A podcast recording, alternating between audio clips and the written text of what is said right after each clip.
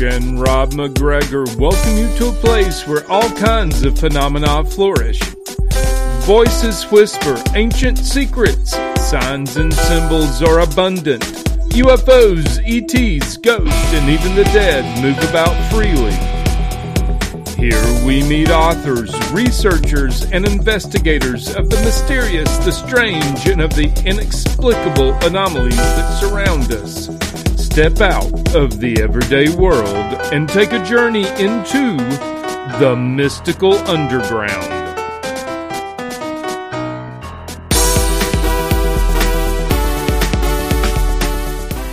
Welcome to the Mystical Underground. Thank you for joining us. This is Trish McGregor. And Rob McGregor. And our producer and tech magician, John Posey. You can go to the mystical underground dot com where we make regular blog posts and where you can find out about our books. Our most recent nonfiction book, Phenomena, Harnessing Your Psychic Abilities.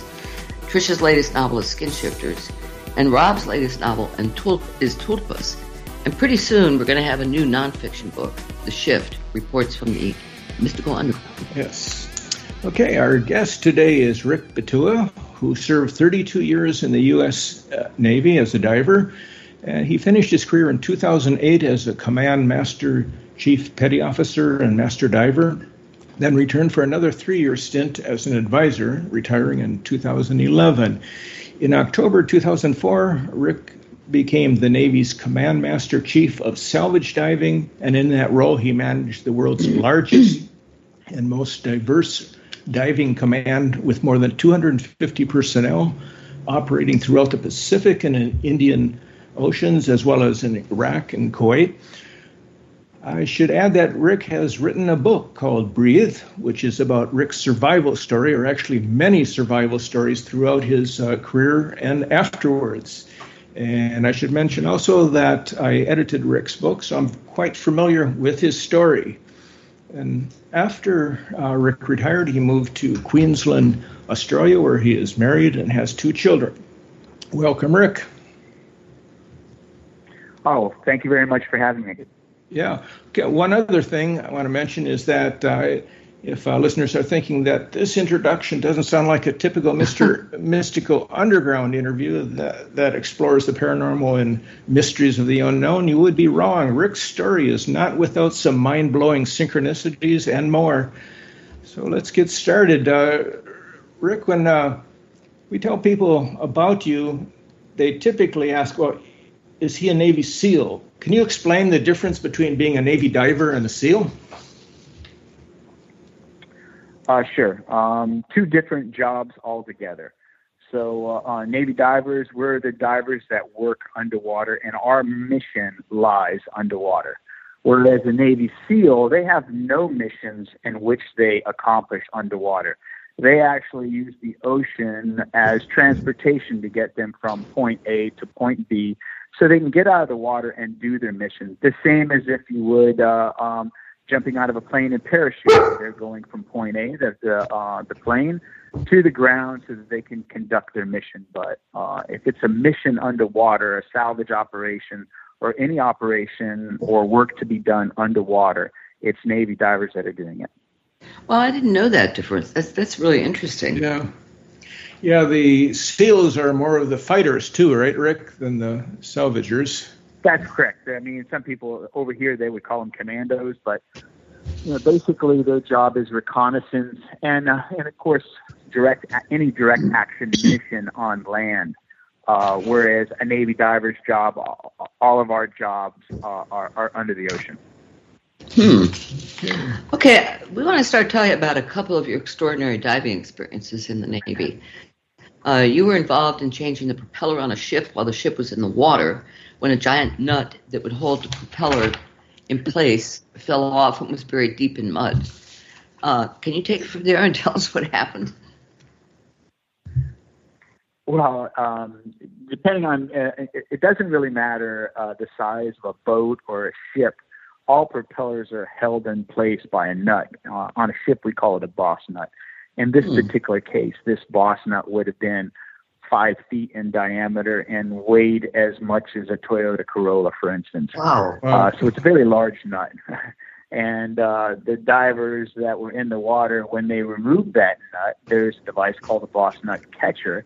And uh, for whatever reason, uh, uh, they had a failure to communicate with it, and the nut fell off the ship and uh, um, and hit the mud some fifty feet below.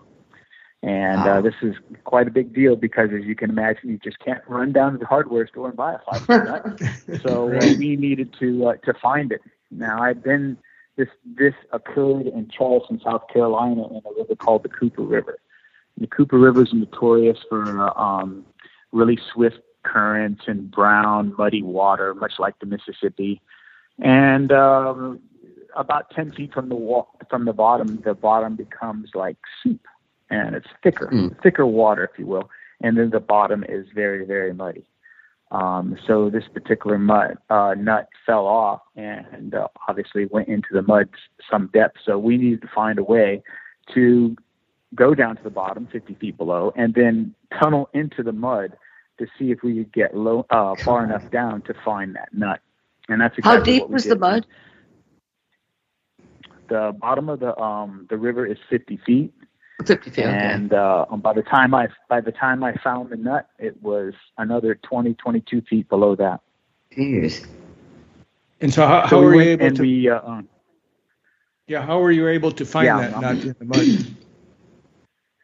We went over to uh, another dive locker, and they had a device that we affectionately call a ditch witch. It's uh, uh, an air-operated vacuum. Basically, it's a long pipe with a valve on one end of it, and as you open up that valve and, and, and air travel up the, the pipe, it uh, um, it creates a huge amount of suction, and it will basically suck anything into the pipe and discharge it at the far end of the pipe. And so uh, I was chosen to to see if I could locate the nut. So went down to the bottom. There was two other divers in the water helping me, and uh, I turned the ditch witch on, and in short order, I started making, creating a tunnel that was about three feet in diameter, and I was just going down like an elevator. Mm-hmm. Um, I, I guess by the time I found the nut, I was some twenty, twenty-two feet uh, in the mud, and uh, mm-hmm. once I hit something really solid, I uh, reached down, and I didn't want to get hurt by the ditch witch's suction, so I turned that off. And when I turned that off, I reached inside the nut, and I could tell I, I had the nut. And when I called up um, on the communications line, um, the tunnel collapsed. And oh, uh, so I would have been at twenty, twenty-two feet below the mud and another fifty feet of water on top of me. My God. and and you didn't die. so uh, how long were you stuck well, there? I, Go ahead. Well, I was stuck way, way too long. So the table and schedule for uh, seventy foot is only fifty minutes. You can stay there for fifty minutes without decompressing.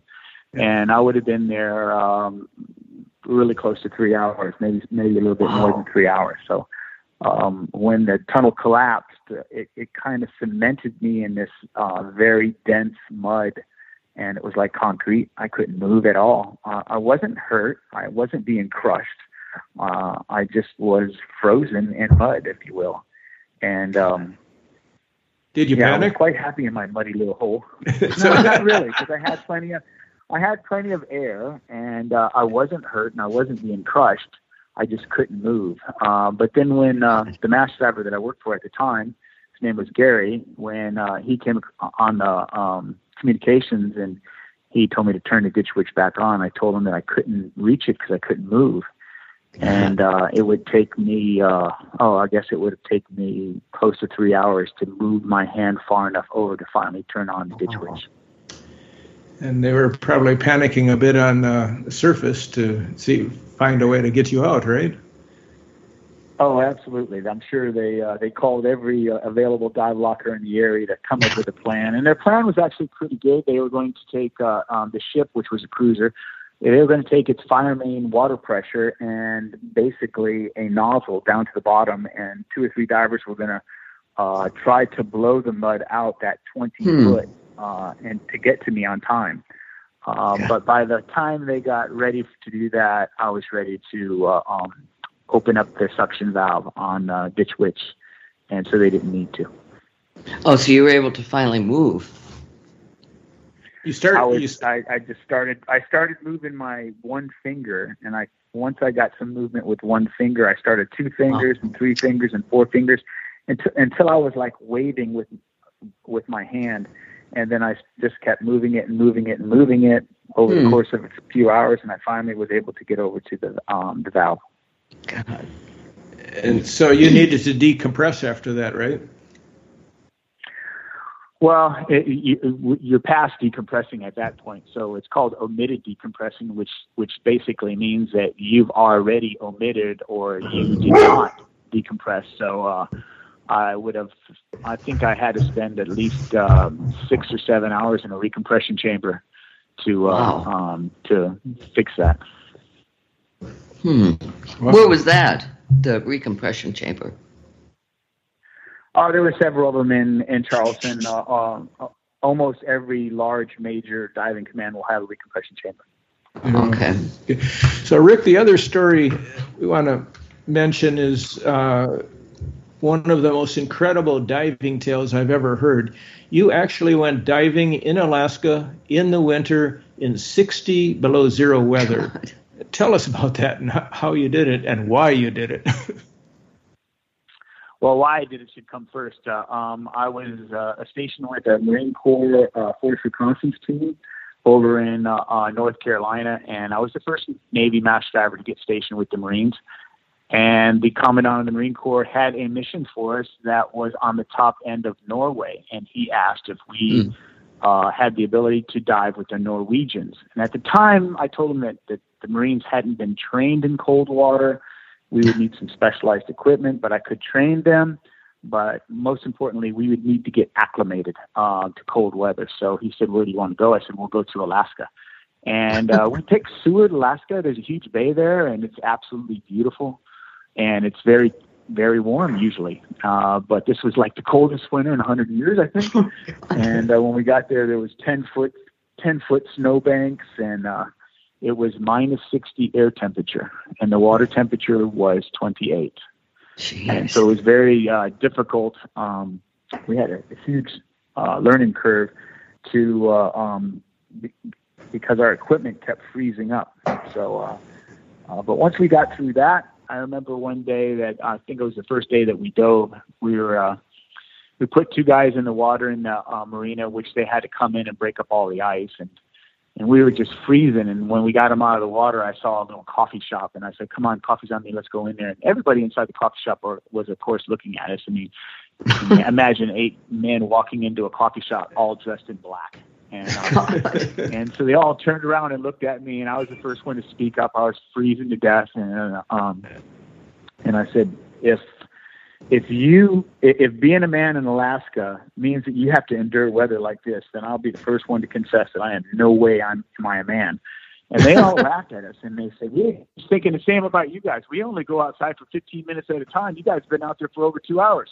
So we all had a good laugh about it, but uh we had a lot of fun in in, in Alaska, and in having that fun, it got us acclimated to cold weather, so that when we went to Um, Norway, uh, Norway, we were prepared for the cold weather. Where other people were having finding it difficult uh, dealing with it, we we had already got past that difficult phase, and and now mm. it was uh, it was pretty easy for us. When we got to Norway, it was only minus ten, so we thought it was kind of spring.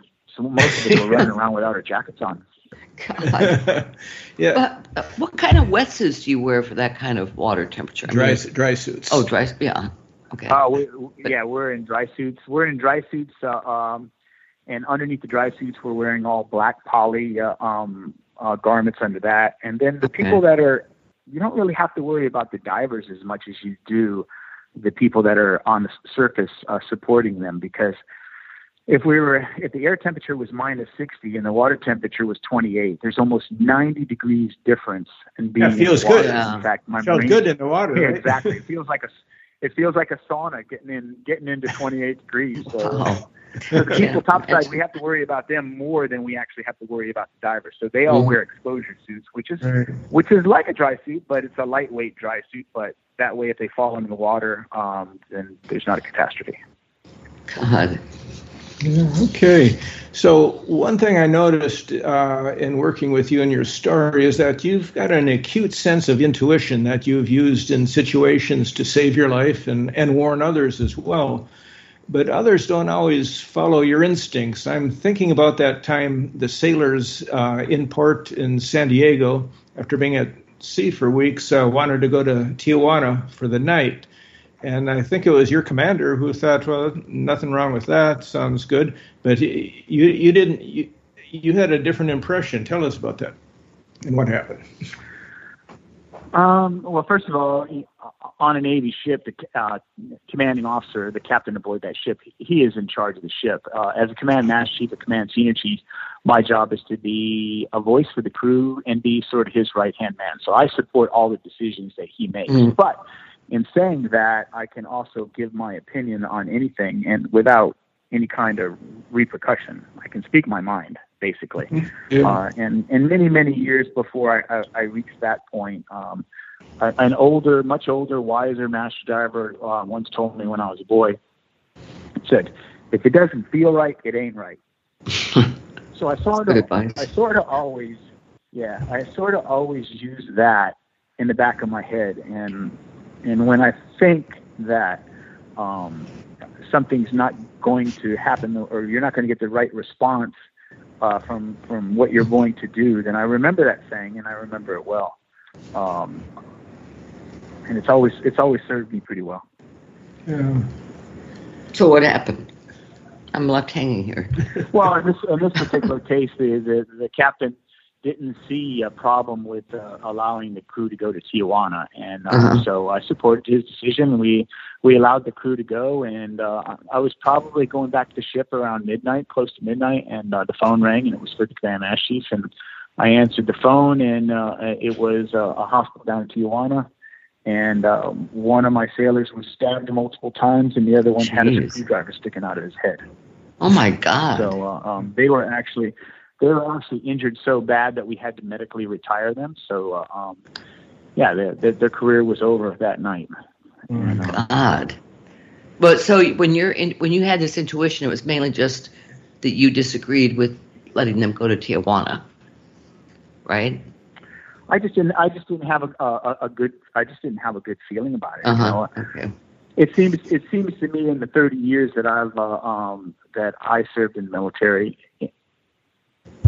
Um, leaders in, in, in the older days um, had no problem telling people that no, they had no problem saying the word mm-hmm. no. Whereas leaders nowadays have softened to the point where they don't want to be a bad guy, so they're they're apprehensive, if you will, about saying no or you can't do something because they don't want to be looked at as uh, um, as as a bad person. Yeah, uh, I never mm-hmm. had a problem saying no. yeah. Mm. But it wasn't that you were afraid yourself of Tijuana. I mean, you were in many different uh, ports in the world that uh, are quite dangerous, right, uh, over your years? That's correct. but I've been so. to, I, I have also been to Tijuana uh, multiple times as well. Yeah, uh, I okay. Didn't see, uh, um, I just did not see uh, a benefit that outweighed the risk. The risk was... Yeah. higher than the benefits. So, uh, um, yeah. you know, San Diego was, is a beautiful place, and we only had one night there, and the next day we were leaving for uh, uh, Panama. So, uh, yeah, hmm. I wanted the crew to get back early and, and be well rested. Hmm. Okay. So they go, they went, they flew to Tijuana and airlifted these guys out or what? No, we would have sent an ambulance down and, and got them, picked them up from the Tijuana uh, uh-huh. hospital and brought them back to uh, um, the hospital in San Diego, which is Balboa. And then after their their injuries were stable, uh, we released them from military service. Hmm. Uh-huh. So, so another time you were on leave and went diving in the Pacific about three hundred miles off the coast of Mexico. Uh, there's some, uh, a few islands out there. And uh, this is your first time out there, and you sensed trouble the night before your first dive. Is that that? I guess it was that same sense of intuition. Could you t- uh, talk about uh, how you felt and what happened the next day? Well, I, I, my hobby or passion is spearfishing, and that's what actually led me to being a Navy diver. And um, so Uh, this particular year, I got an invitation to go spearfishing off of Mexico for um, large tuna. And, uh, you know, I had been a diver my whole life. I've been a spearfisherman since I was nine years old. So I, I was quite comfortable in my diving ability and, and, and my ability to be in the ocean and everything. But I had never been to these islands, and uh, probably the night before we went out there, we all had uh, a dinner, and they started speaking about the, the sharks and the, the quantity of sharks that uh, had been out there. Now, I had dove with sharks before, but not in the quantities they were talking about, and I certainly never dove with uh, any mature tiger sharks, which can be over sixteen feet long. Um, and so I was maybe getting a little bit nervous or apprehensive as a good Uh, that maybe on this particular occasion I bit off a little bit more than I chew. Uh, and the reason why is I, I had never been blue water spearfishing before, and mm. yet I was on this um, boat with some world-class spearfishermen, and uh, and I was on my way to go to do it and, and give it a try. And so the, mm. the very first day that uh, uh, we were out there, my partner was uh, um, an American champion, and within fifteen, twenty minutes, he shot a big tuna, over two hundred pounds, and it probably pulled him a half a mile away. And I found myself by myself. Hmm. And um, I was, I, I take orders really well. I mean, obviously, I was in the military, so uh, one of the orders that they gave me is don't swim alone by yourself. If, uh, if your partner gets pulled away from you, um, start swimming to another another team that's in the water, or swim back to the boat. Well, the boat was further than the, the next team. The next team was about three hundred yards away, so I started swimming towards them. It was beautiful, glass, calm water, crystal, crystal clear, just blue, blue, and more blue. And um, I was swimming towards them, and I didn't feel comfortable. I looked out in front of me. There was nothing but blue water. I looked to my right, looked to my left, nothing but blue water, but something was wrong. It was as if the hair on the back of my neck was just standing up. And uh, at that moment, I looked behind me. Oh, God. And my float that I use for spearfishing is about seventy-five feet behind me. And it was probably one of the biggest sharks I've ever seen was on the surface, mm-hmm. right on under my float. And I was like, oh, my God. And, and you know, when you see a sixteen-foot animal in, in the ocean, you know, it's one thing to see it on T V, but when you're in an ocean with it, you don't want to be there. And uh, so I actually, I didn't, I didn't really know what to do. It's the first time I ever been in blue water, and it's the first time I ever seen an adult tiger shark. And then it started swimming towards me. So I brought my fins down to show them how, show the shark how big I was, but that didn't deter the shark. The sharks was slowly swimming towards me. And, uh, and then there was this argument in my brain on the left side of my brain said, uh, um, said, uh, um, don't shoot it. And the right side of my brain said, shoot it. And this kept going back and forth. And and the shark was swimming to, towards me slowly, but it seemed like an eternity. And this this uh, argument in my brain kept, you know, one side was like, shoot it. The next, and the other side was like, don't shoot it, bump it. If you shoot it, everybody else is going to laugh at you and, and uh, um, bump it, shoot it, bump it, shoot it, bump it, shoot it. Jeez. And then as the shark got closer to me, it finally got so close that it was too close for me to shoot. So um, at the last second, I grabbed my spear gun in the middle and way up by the um, the pointy end, and I lifted that spear gun, which would weigh about sixteen pounds, out of the water.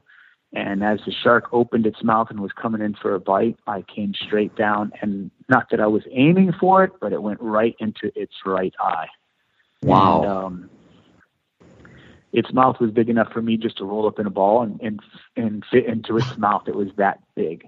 Mm. And, um, anyways, uh, um, the moment that that happened, the shark obviously wanted to get away from the pain, and it spun on a dime. And in doing so, it was so large that its tail lifted me out of the water up to my waist. And when I came crashing back into the water, the small boat that went out to get my, um, my dive partner and his tuna was there, and my head came crashing down onto the side of the panga, and they, they all reached over the side and grabbed me and pulled me in the boat. And uh, um, the Mexicans are very uh, superstitious, and, and they were screaming, Casa El Tigre, we need to go, we need to go, which is home of the tiger. And um, yeah, it, they took me back to the boat.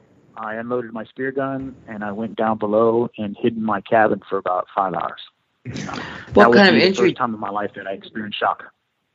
Yeah. What kind of injury did you have to your head? I just had a bump on the back of my head. Just, but, uh, oh, okay. So, uh, from the time I got in the boat for about five hours, I was in shock.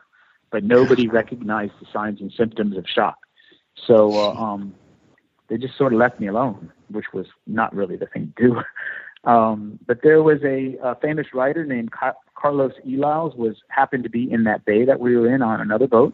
And he came over that evening, and uh, the captain of the boat told him what happened. And uh, he said, he's probably in shock. And they came down to my cabin with a, a glass of vodka, and they coaxed me out and asked me to tell the story, and I told the story to everybody. Jeez. Hmm. Yeah. Um, I really don't know what to say about that story. I would probably have had a heart attack. But you, so, but you went out the next day. You, I mean, the reason you're there is not for the sharks, but for the tuna, right? That's correct. So the, the, and, the next day, you know, there's an old Chinese proverb, proverb that says that if uh, if you can survive a near-death experience, then you will be um, you will be granted, uh, uh, you know, a, an amazing life and amazing luck. And so the very next day, I shot a yellowfin tuna bigger than me, and then actually shot three on that trip. So I had beginner's luck. Wow. And I shot more tuna than anybody else on that trip after I got through my first day. Wow. Now, are you snorkeling or scuba diving on when you're out there? No, we're snorkeling. Well, you call it snorkeling, we call it free diving. So it's all free, di- free diving. Oh, okay. Right? Well, so so yeah. when when a uh, when you uh, shoot a tuna, spear a tuna, and it takes off, it's po- pulling you underwater, and uh, so you can be underwater for quite a while, right? No, that's not exactly what happened. So uh, um, you come up a, to the top. There's a, a a floatable line that goes from my spear gun back to the first float, and there's there's usually on big fish there's multiple floats with lines between them, and so basically one of the floats will still be on the surface, and you just hang on to that one, and it pulls you around on the surface, like sort of like water skiing. And then uh, when the tuna gets tired, uh, it slows down, and then and then you recapture the tuna. Yeah. Mm. Well, we want to get into more about these sharks. Uh, one other experience before the real experience uh, that you had uh, is you you drove another time out there, and you were completely surrounded by sharks. Uh, and uh, tell us about that experience. That's that one sounds like it was a miracle that you got out of there. So that one was, uh, in some ways, very much like well, it started very much like the um, the tiger shark incident. Um, I was with another diver, and that diver had shot a tuna and, and was pulled away. And the moment he it was pulled away, I was like, "Uh-oh, I've been in this position before. I better start swimming." And I could see the um, the the mother boat was uh, only a few hundred yards away, so I'm going to start swimming towards the mother boat and get out of the water if I'm by myself. And, um, you know, when you have a partner and multiple sharks show up, they don't even try because there's two of you.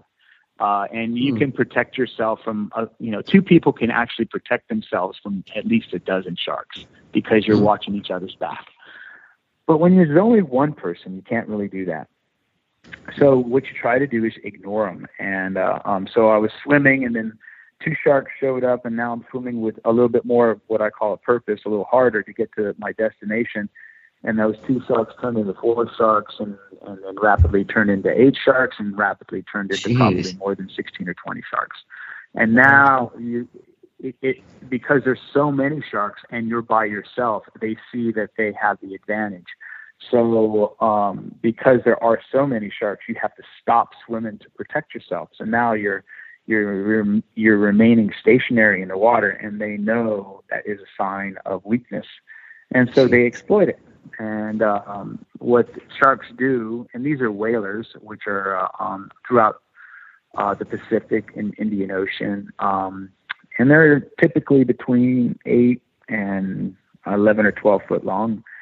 And what they do is, is uh, when they want to taste you to see if you're a food, is they bump you. And so their their taste buds are in their nose, so they ram you with their nose to see Jeez. if you're something that they would like to put on the dinner bill. And um, at first I was pushing them away as best I could, and I was screaming for the boat to come, but the boat um, couldn't hear me. And uh, um, and then you get to the point where you can't push them away anymore because they're they're within, they're inside of three or four feet. So it's really hard to push them away because your spear gun's almost five feet long. Hmm. So uh, um, about that time, I started to panic. Then the next thing I felt was rage, and I just started swinging my, my gun as hard as I could, smashing as many as I could, because I thought for sure um, I was going to get bit. And then once once the first one bites, then it's all over. Then yeah. it, you're just in a, a frenzy of sharks, and, uh, and it, it would just tear you to pieces. Um, yeah. So sharks were ramming me from the back and on the sides, my thighs and my front, and uh, and I was just swinging the spear gun as wildly as I could. And about that moment, the panga on uh, the small boat pulled up and pulled me out of the water. But they God. said that when they got me out of the water, there was actually shark tails slipping out of the water, and, and it looked as if uh, there was a bite, and uh, and they were tearing me to pieces. But uh, luckily, mm. none of them bit me, and I, I survived it. That was a, that was Did any of these shark confrontations discourage you? Obviously, they didn't discourage you from from free diving. I mean, well, we, they discouraged me for that for the rest of that day. That's for sure. But, uh, yeah, one right, day. You know, yeah. yeah, I didn't get back. I didn't get back in that day or the first day. But uh, uh, you know, after a while, you, you get used to it. And uh, um, yeah, and I I've always gone back to spearfishing. So I've been spearfishing ah, now right. for over fifty and, years. And you you told another uh, diver, uh, free diver, that you were you were training, that uh, he he became somewhat concerned about uh, the sharks. You you told him it, the chance of getting hit by, uh, bit by a shark are about the chance of uh, getting struck by lightning. Uh, well, it's even twenty times better than that. So uh, um, I had a friend that uh, dives with me here in Australia, and four years ago, he asked me how I dealt with diving around sharks, and I said, well, I haven't been hit by lightning yet. In fact, you can get hit by twenty lightning bolts before uh, before you get bit by one shark. And he goes, really? Wow. I said, well, the chances of getting hit by lightning are five hundred thousand to one, and the chance of getting bitten by a single shark is eleven and a half million to one. So, yeah, about twenty times. And so yeah. we had a, we had a good laugh about it, but uh, um, but later that day, uh, um, a shark bit his leg off. Yeah. Oh, my gosh. Yeah. So, and you, uh, you, yeah. you were able to save his life using uh, – some of the, the medical experience that you had gained in the Navy, uh, or uh, using uh, the uh, dive belt as a tourniquet. That's correct. So in the military, especially the last um, oh, thirty years, since the early nineties, we we do a lot of medical training, but we specifically we do a lot of medical training in regards to uh, uh, I E Ds, improved, improved explosive device injuries, which is an explosion on the ground. And so there's a lot of lower limb um, casualties, mm-hmm. and uh, we practice relentlessly on uh, what to do in, in case of an I E D attack and uh, in casualties. So I was well aware of what to do, um, and um, yeah, he's uh, he survived. He he did lose his leg, but he survived, and uh, he's got four children right now and a very successful business. Yeah. Does he still dive? Uh, not very often, uh, but he did get back. He did get back in. He did get back in the water that year. Wow. Cool. Yeah. Okay. Let's uh, move ahead to uh, the present or the near present. Your book begins about one year ago with a terrifying story uh, when you're free diving on the Great Barrier Reef. Uh, can you tell us what happened? Uh, you asked so casually. Oh, we went. I, I, I went down to dive. I went down to dive with a friend of mine that's about an hour and a half south of me. And I don't know the area very well, so I, I went with him in his boat. He has a small boat. And we left Lucinda um, Boat Harbor, and we went out to Britomart Reef. And uh, we started on the south side of the reef, which was very dirty, and we started moving north. And as we moved north, the water got clearer and clearer and clearer. So we finally reached the north side of the, uh, uh, the reef. We had plenty of fish, and we jumped in the water, and uh, the first thing we saw was two very large bull sharks, which is not unusual. Um, you know, we sort of look at their demeanor, and they were moving slow. It was wintertime. They're not very aggressive here in the wintertime, and they just swam away, and we didn't think anything about it. A few minutes later, a, a whale shark swam up to me, and they're, they're very rare here. And uh, I gave it a little pat on its nose and everything, and when we got in the boat, we were laughing about that. And I asked him, I asked my friend Pete if he had got it on GoPro. And then he said, come on, one more spot. And I was like, oh, come on, Pete. It's, it's getting late in the day. The weather's getting bad. We're in a small boat. Uh, you know, we got plenty of fish. And he said, no, one more spot. It's just up here a couple hundred yards. So um, we we went up there and we anchored. And uh, the water was crystal, crystal clear, like diving in vodka. And um, anyways, uh, we swam up just up in front of the boat. And uh, there was a little reef right below us um, that was surrounded by white sand. And the reef resembled a coffee can. So the bottom was about mm. seventy-five feet deep.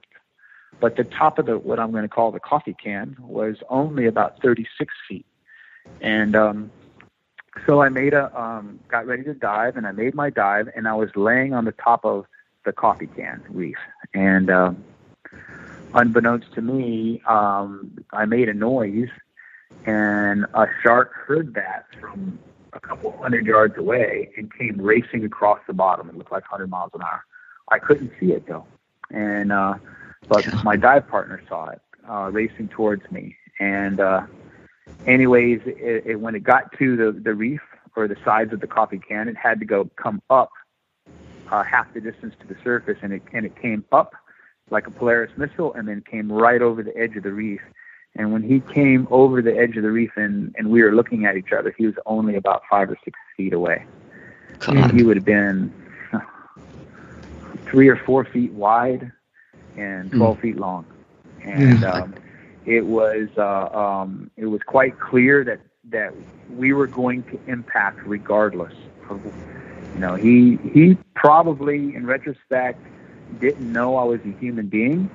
And uh, he, but he was moving so fast that we were going to impact like, like somebody walking around the corner would bump into somebody. Regardless, mm-hmm. there there was going to be contact. And uh, this shark probably weighed six hundred to seven hundred pounds. Jeez. And uh, so it hit me. And when it hit me, as sharks do, it took uh, an exploratory bite. And in his case, he took two bites.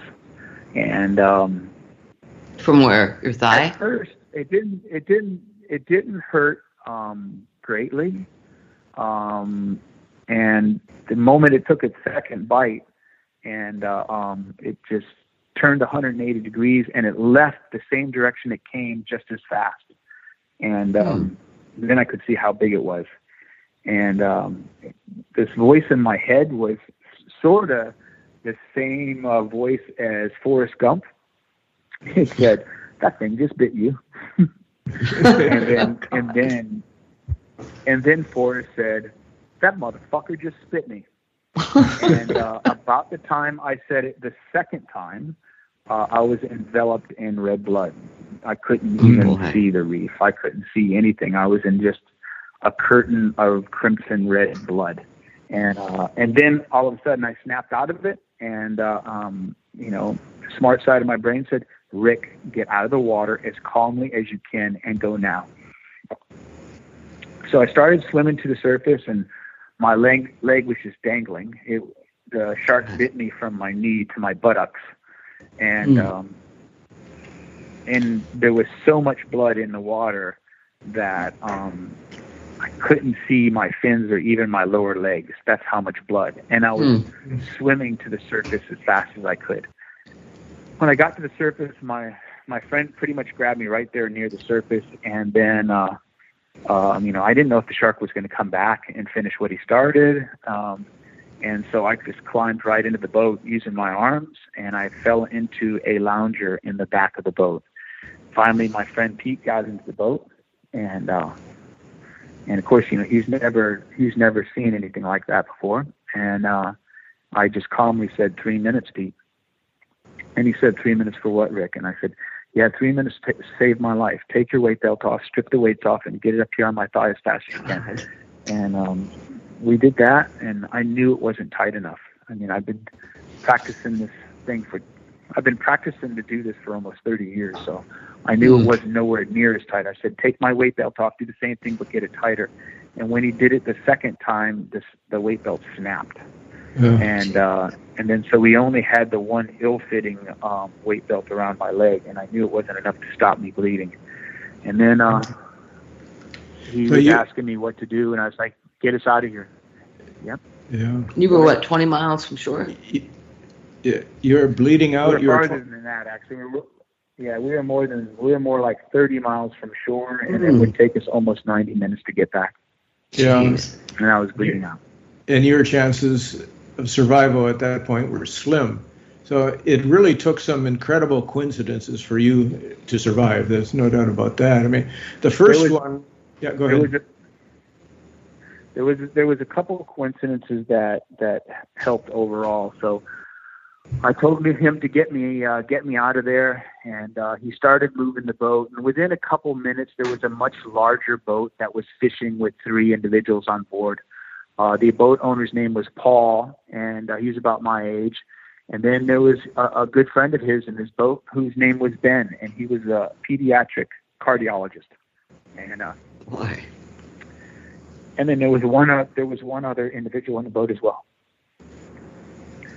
So uh, when we got close, um, the Doctor Ben uh, dove in the water and he saw my injury, and they transferred me from the small boat into the larger boat. But when they put me in the larger boat, um, they set me on my back.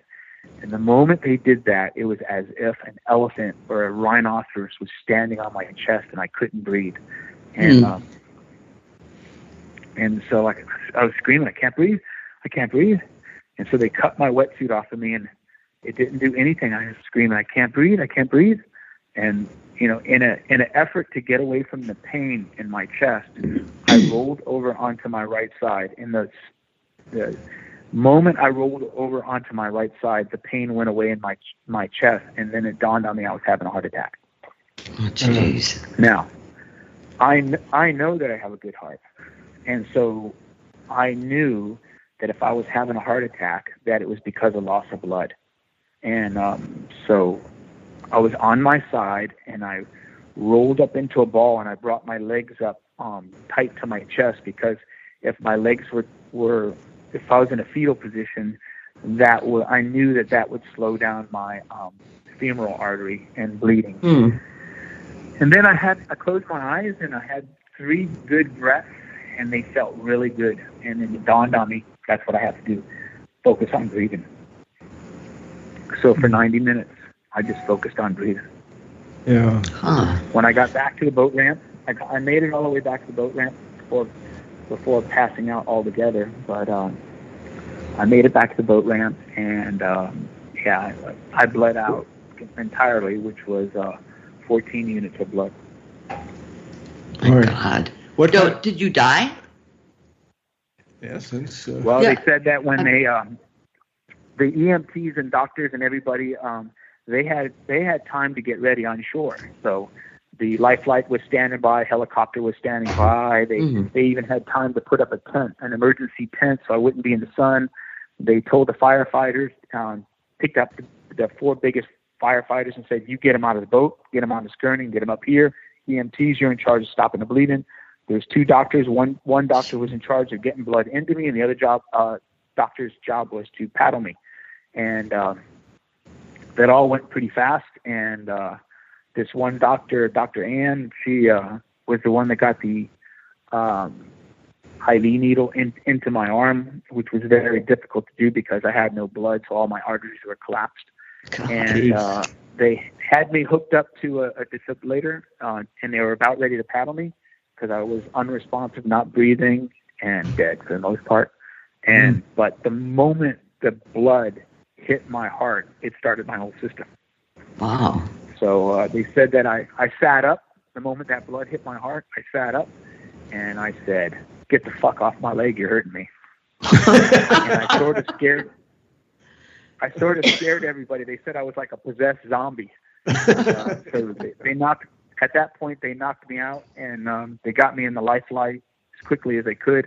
About that time, my wife, Angela, and my best friend, Mark, uh, um, showed up at the boat ramp. Uh, the police grabbed Angela. And uh,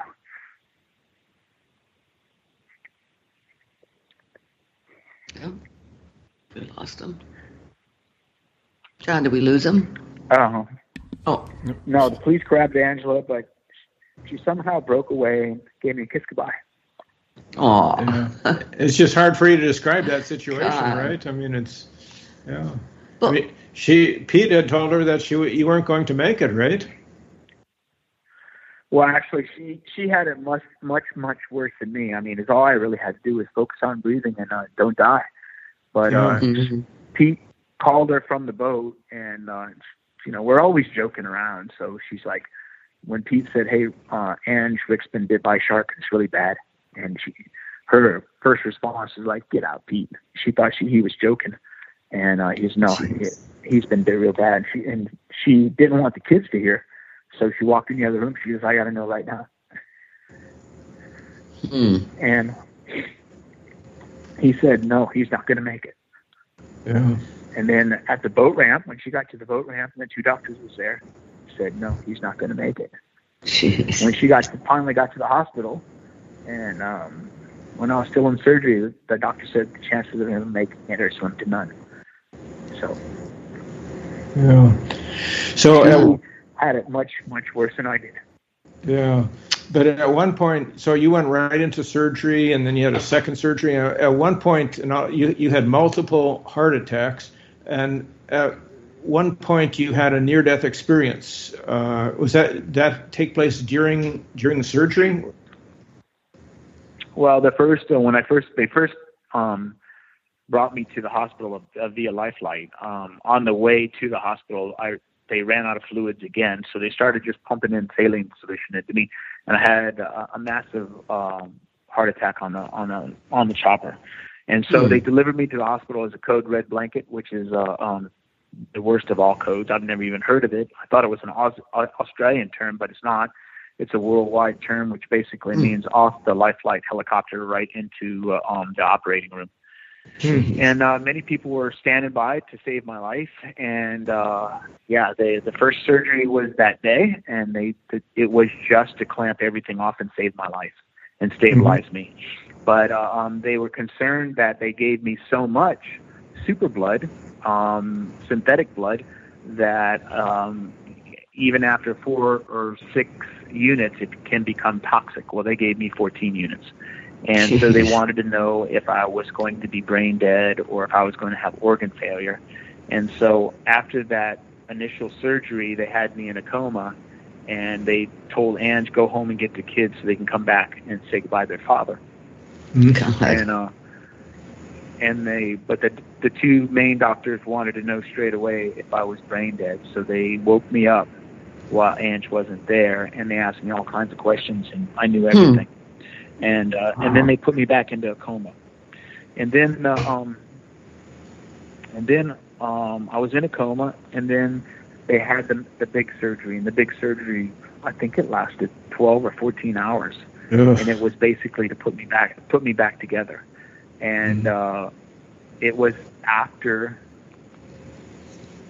it was after that surgery um, that uh, that.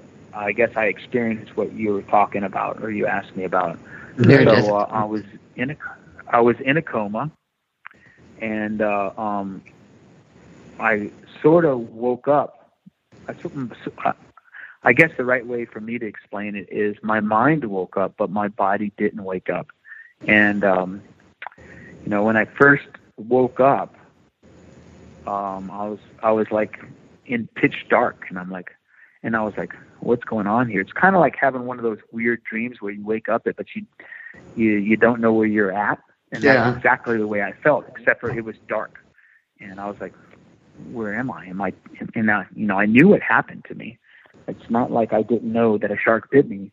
And I was like, am I dead? And, and I was like, no, you can't be dead because I can feel my I can feel my heartbeat, and I can feel my chest going up and down. I was like, am I underwater? And I was like, and then I felt, no, I, I can feel gravity. I'm not underwater still. And so I, it was like, I was like moving around. Like I, in my book, I describe it as moving around in a, in a pitch dark house and checking all of the rooms in the house and not getting any clues and just being in total darkness and not knowing anything. And, mm-hmm. uh, but I wasn't scared. I wasn't anxious. I wasn't nervous. I was warm. It was I was warm, and I was very comfortable, and I felt safe. It was kind of like being like in a womb before birth. You know, it was, it was just I was I was in a happy place, But he just didn't know where I was at. And then, um, and then these little lights started showing up. You know, people say, "Oh, did you see a bright light? Did you see a tunnel? You know, did you have an outer body experience?" I didn't have any of that. Um, I was just in darkness, wondering where I was at. And then these lights showed up, and they weren't really bright. They were only about as bright as a nightlight. And mm. there was several of them around me. And I, I noticed them when they were further away, and as they got closer to me, those lights got brighter and brighter. And, uh, and then I'm like, it almost wanted to draw me towards them, but they came to me, the, the lights. And then, so they were kind of standing on my, or the lights were kind of on my left side, and they were on my right side as well. And then, and then one of them said, "Go home." Hmm. In a male voice. And then the next one said, "Go home, Rick." Hmm. Huh. Do you, and, do you have uh, any idea who these spirits were or what they were? Well, I mean, you know, I, I truly believe that they were angels, mm-hmm. you know, and uh, um, I, I think I know who, you know, I recognized one of the voices. And I, I wrote about in my book that I was really close to a sailor, that, and he was a diver, and um, he died. And and I, I think one of the voices was his. Mm, but yeah. the um. moment I heard "Go home, Rick," um, the moment I heard that, I heard an alarm go off. And then I heard a woman's voice, and this woman's voice was nobody that I knew. And I heard her sort of complaining, this damn... Uh, um, Um, this damn heart rate monitor is set at forty beats per minute, and uh, he keeps holding his breath. And then, but I was still in darkness when that, hmm. when I could hear that. And then I felt somebody touch my arm, and uh, um, and then she spoke, and and I could tell that that was my wife. Hmm. And she told the nurse. He's been a diver his whole life. He's been holding his breath his whole life. And uh, and then she she leaned uh, close to me, and she said, "Rick, just breathe." Wow. And that became the name and of the your book. I, yeah. Yeah. And the moment I breathed, at the moment I started breathing, um, I woke up. And then wow. I could see it. I was in the I C U. Yeah, well. And this was after, how long after the surgery, that fourteen hours of surgery? Any idea? Um, it would have been that night. Uh, oh, was the, that? From, the, oh, from yeah. the main surgery, yeah. Not not the night that they saved my life. The second right. surgery, I think, um, was on Tuesday. Hmm. Not only did they save your life, but amazingly, they saved your leg. Yeah. you, and... Yes. Um, so when I, so right after I woke up, and I was getting my bearings, and my wife was there. It, you know, everything was it's still in the fog because I was coming out of a coma. Mm-hmm. I guess my wife saw me reaching down to see if I had a leg. And I could hear her say, "You still have your leg." Mm-hmm. Wow. Yeah, that was a pretty special moment. Yeah. Tell us a bit about your recovery uh, over the uh, about, about one year. Tell them when this happened, October. It happened in October of uh, twenty twenty. eleven months yeah. ago. eleven wow. Months ago. Yeah, it occurred eleven you, months ago. So uh, um, I was supposed to be in the hospital. They said I would be in the hospital between three and six months. And uh, no, that just wasn't going to happen. And so about the third week I was in the hospital, the doctor came in, and, uh, and she says, "I want to see something." And she helped me get my legs out of the bed. And I and she sat me up, and she said, and she put her hands out in front of me, and she goes, "Give me your hands." And I put my hands in her hands, and she goes, "I just want to see. Stand up." And I stood up. Wow. And then uh, I think they had me on a walker for half a day, and I ditched that. And I said, "Bring me a set of crutches." And I was on the crutches for maybe two days max, and I was like, I had enough of that. And, and they're like, "You want to go home?" I said, "Yeah, I want to go home." And so I went home at uh-huh. three and a half weeks. Wow. Jeez. And um, so one of the things that when they were saving my life, they clamped off my peroneal nerve, which deadened my foot, my left mm. foot. And, uh, so uh, um, I couldn't walk properly. The moment I would pick my leg up, my foot would just drop down and would drag. Oh. And uh, so we waited to see if the nerve was going to come back, and then uh, it didn't come back. And so four months ago, I had uh, um, surgery on my foot, and they disconnected some tendons and muscles from my arch and reconnected them to the top of my foot, so I can actually pick my foot up now, up and down. Jeez. And walking. I'm getting better at walking. Uh-huh. Huh. You have you have a bit of a limp uh, still?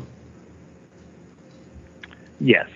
Yeah. Uh-huh. I, I think I'll probably have the limp for the rest of my life, but you know, it's okay. I mean, I have my leg. I have my leg. Yeah, yeah really. I mean, God. Yeah. That's an amazing story. So, this, Rick, the chances of... This needs to be a movie. Yeah. The chances of my meeting you and helping you with your book were uh, infinitesimal. In, infinitesimal. Infinitesimal. Uh, you're on the other side of the world. You're fourteen hours ahead of Florida time. We had never met. Our backgrounds are very different. Yet, we discovered the craziest of synchronicities that connected us.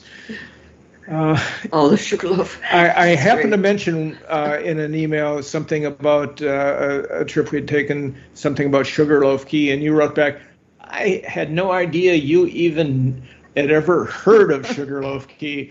And then it turns out uh, we, we had been going to Sugarloaf Key for years. Uh, uh, our agent had a house there, and he always invited us to stay there anytime we wanted to, so we took advantage of that. And I, I mentioned to Rick that, well, we were uh, we stayed at a place in f- Flying Flying Fish, Fish Lane. Lane, and Rick just, yeah. How, what was your reaction, Rick? I, I couldn't believe it. I mean, I, I grew up in Florida, and uh, I don't know, and then maybe in the mid nineties, I bought a lot on uh, um, uh, Flying Fish Lane in Sugarloaf Key, and uh, I had it for several years, and then there was a building moratorium, and then we come to find out that uh, Rob and Trish were um, staying at the house right next door to my lot. Exactly. So, I mean, exactly. That? Yeah, for years that, that lot was empty. I had forgotten about that. Uh, yeah. Trish reminded me that because, and I knew there was some reason that was uh, there. There was some moratorium that there was no building there, and then something happened. And then they, they built a house, and Al was a little disappointed about that house being. Well, this built. Is this is a this is the perfect example how you know uh, a, a working class little guy gets screwed. And so I actually bought that lot many years ago as like sort of a retirement lot to build my mm-hmm. retirement uh, house. Mm-hmm. And a few years after I bought it, um, I got a letter from the county that said that there was a building moratorium and they were not going to ever allow any more building on Sugarloaf Key. And I could accept oh. um, what I bought it for basically. And I owned it for, I don't know, four or five years, but they paid me you know, the bare minimum, not market value for the lot. And I got a lawyer and he said, there's just nothing you can do. And, uh, and then, and then several years later, after I, I turned it back over to the county, uh, I was down there on uh, doing an operation with the Marine Corps. And I said to my guys, you guys want to see where I was going to retire? Cause we happened to be up on Sugarloaf Key. And I pulled in that neighborhood and there's a mansion on, on the lot that I was told that I could never, uh, uh build on. Yeah. And uh, um, I got a lawyer then to sue the county to, to find out what happened. And uh, a rich guy came in and said, why is there a moratorium? And they said, well, the uh, septic septic sewer and water system is not large enough. He goes, I'll, do- uh, I'll donate seventy-five thousand dollars to the cause of uh, uh, uh, Monroe County's uh, uh, septic and sewer system. And if you let me buy that lot. And so they did. God. You know? Oh, well. Typical well, example of rich people getting over on uh, yeah. on, on blue collar. Yeah, and those right. people are very noisy, by the way. Who yeah, they are. Remember that. Yeah. Okay. So that is one of the most powerful synchronicities I've ever heard. Yeah, it, it was pretty incredible uh, that that connection occurred. So, one final question, Rick: have you been back in the water free diving? I was back in the water on Friday, as a matter of fact, just two days ago. Wow. And I had a great day. It was be absolutely beautiful. The water was clear. The ocean was calm. Um, I'm not going to lie to you. I saw six big bull sharks, and each time I saw one, it scared the shit out of me. But uh, they left me alone, and I left them alone. and I, I had a pretty good day. Yeah, well, you're you're amazing. This story is so incredible. How how long can you hold your breath for? I got to ask you that. Not as long as my wife. Uh, my wife can hold her breath longer. But, really? Uh, you know, the, although our sport, yeah, our, although our sport does have us holding its it, your breath, um, it's not like we do it for a long period of time. Uh, the, our average dive, um, doing what we want to do, is only about a minute and a half, two minutes. Mm-hmm. So we never really, or I never really practice to see. Oh my! All right, I want to see how long I can hold my breath. Um, but I'm sure it's I'm sure it's probably somewhere in between the three and four minute mark. But my wife yeah. Angela can hold her breath about four and a half minutes. I remember that one story you wrote about where the guy, I think this was uh, in very cold weather, where the guy dropped uh, some instrument, uh, important instrument, off a dock, and it went down like ninety feet. Uh, and uh, you had uh, already were were ready to leave, and your everything was packed up. But tell us that story. You you you went down there ninety feet. How did you do that? Well, it was uh, we were we were leaving Norway, and uh, a, a young officer dropped an encrypted radio off of a Marine Corps rack boat, which is a riverine type uh, craft, and uh, the radio that he that he dropped into the water was encrypted, which is, is very very important. It's top secret, and uh, cost about forty thousand dollars. And I asked the boat driver, "How deep is it underneath your boat?" And he said ninety-six feet. And uh, I asked my, because we had already shipped out all of our diving equipment. I asked any of the guys if any of the guys had any diving equipment, and one of them had a mask, and I had my exposure suit, not a dry suit, but the exposure suit, which is like a lightweight dry suit. So we had, uh, uh, I had them go get a couple ammo cans and fill them up with rocks and take a piece of line, and uh, I got in the water with an exposure suit on and just a mask, no fins. And uh, I told them that when I gnawed to let go of the ammo cans, and I would hold on to the ammo cans, and uh, and yeah, I went down ninety-six feet, picked up the radio, and came back up. But you you uh, you described it as uh, you you kind of liked it down there though for a few for a few seconds at least, right? I I did like it down there only because there was uh, a, a young Marine major on the surface that was screaming at me to get out of the water. And, uh, and you know, at ninety-six feet on the bottom, when you're there by yourself, it's nice and quiet. The humidity was uh, nice. And I knew that as soon as I returned, that guy would be screaming at me again. Uh, but, uh, yeah, I remember he told me to get out of the water. And I, and I was like, why? And he said, because what you're about to do is unsafe. And I was like, how do you know it's unsafe? And he goes, Marine, I'm giving you an order right now. Get out of the water. And I just looked at him and laughed and said, I'm not a Marine. And picked it up. Yeah. Yeah, that is quite an experience you had, because you were with the Marines for four years, but you were, you're a Navy guy, but you're, because of your diving ex, uh, expertise, you worked with the Marines. So it, but you were with them, but not of them.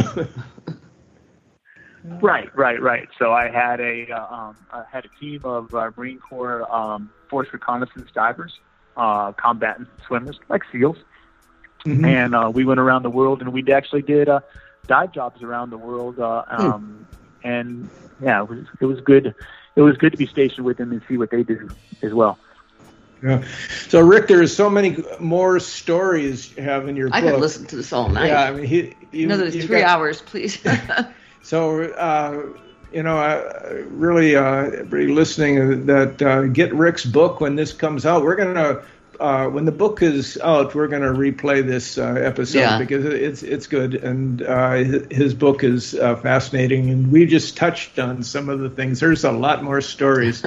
Thank you, Rich, for, Rick, for coming on. It was on. Great speaking with you. Oh, no worries, no worries. Thank you very much for inviting me to talk, and uh, um, I had a good time. We yeah. did too. Yeah, okay. Okay, take care, Rick. Have a good All Monday. Right, bye-bye. Bye and now. Send us the headlines. Bye.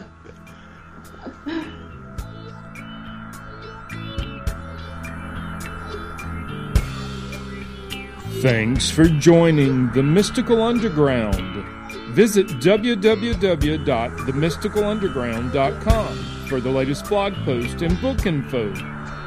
Subscribe to the podcast on Apple Podcasts, Spotify, Stitcher, Google Podcasts, or your favorite podcast app. Listen to the podcast at podcast dot the mystical underground dot com. Follow Trish and Rob on Instagram at Trish and Rob McGregor. Follow us on Twitter at The Mystic Cast. Send email to podcast at the mystical underground dot com. And until next week, thank you for listening and stay mystical.